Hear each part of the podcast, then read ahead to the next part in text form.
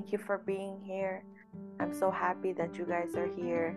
I am your host, Winnie, and I would like to deeply welcome you guys to my podcast, Yin Cha, where we drink tea and we chit chat.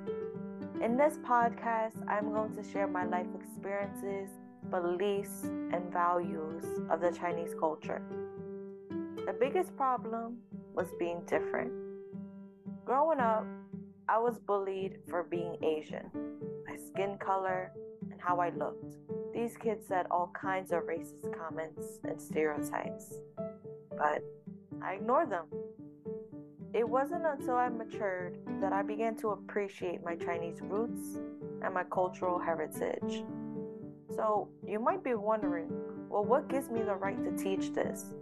I have studied Chinese for 10 years, allowing me to gain knowledge about the origin, literature, philosophy, and history of one of the world's oldest civilizations. Moving forward, as we get to know each other, we drink tea, I want you guys to know that there are three important pillars that my podcast follows honesty, appreciation of others' culture, and inclusivity for all. If you are interested in a challenge, then what I would like for you to do is take a risk today. Whether that is trying a new food for the first time or learning about a new culture, be curious, my friends, and have an open mind to new experiences. I invite you to leave your comfort zone and enter your growth zone.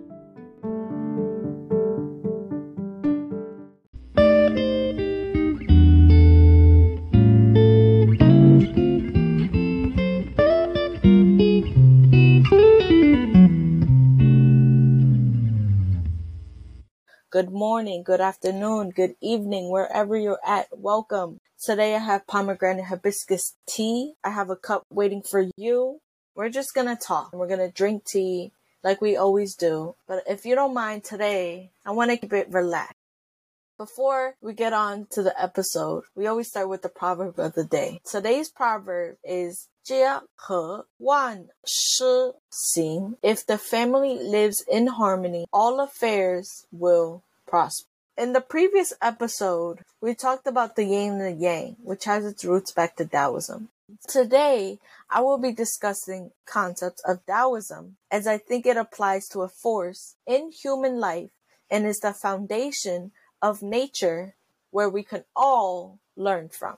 Taoist teachings were a big part of the Chinese culture.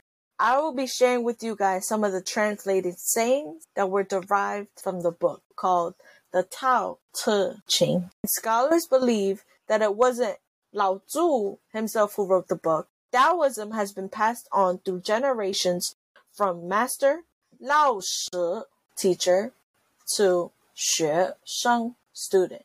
I would like to present to you an excerpt of the Tao Te Ching translated by Stephen Mitchell, and it goes like this The supreme good is like water, which nourishes all things without trying to. It is content with the low places that people disdain. Thus, it is like the Tao.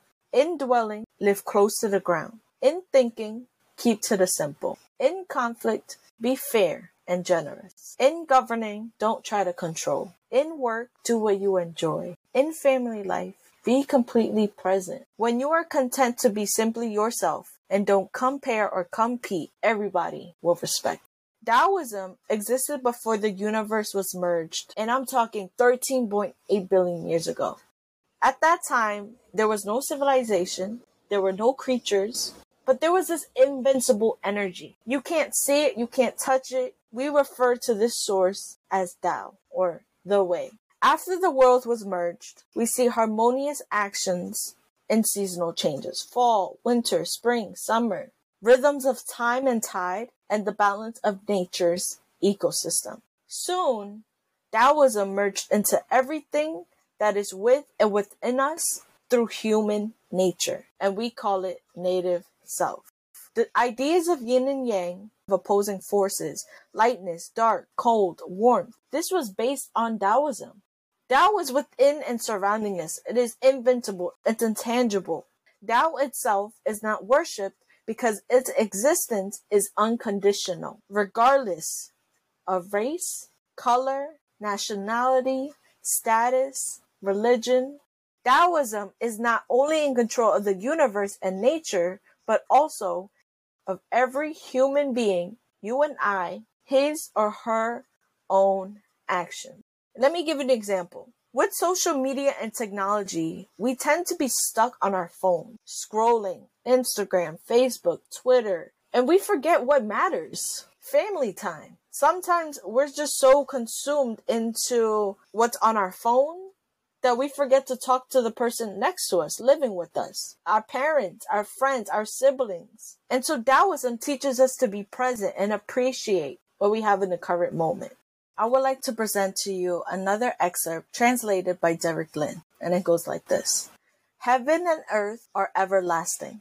The reason heaven and earth can last forever is that they do not exist for themselves. Thus, they can last forever. Therefore, the sages place themselves last but end up in front, are outside of themselves, and yet survive. Is it not all due to their selflessness? In other words, I'll break it down to you guys. Saying is heaven and earth is unified, but they perform their functions without selfish desire. In a sense where they think of others first and themselves last.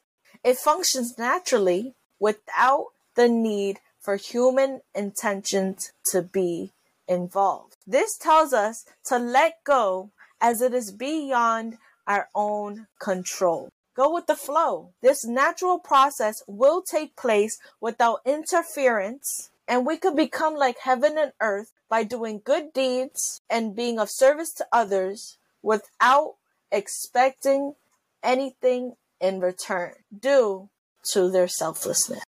I would like to share another excerpt, also translated by Derek. The highest goodness resembles water. Water greatly benefits myriad things without contention. It stays in places that people dislike, therefore, it is similar to the Tao.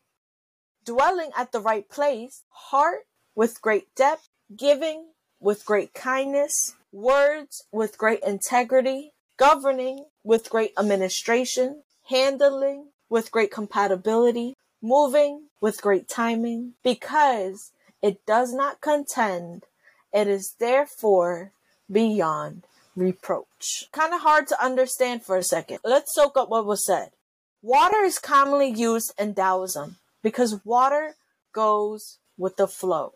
Not because it is forced to do so, but because it follows its own patterns. It is formless and it takes form according to its shape and shape of its container. If I was to take a cup and fill it up with water, it stays stagnant and it does not move. If I was to consume that cup of water, it provides its benefits. I get to stay hydrated and it moves on without waiting for anything in return. Like water, we should be of service to others without strings attached, but giving with great kindness.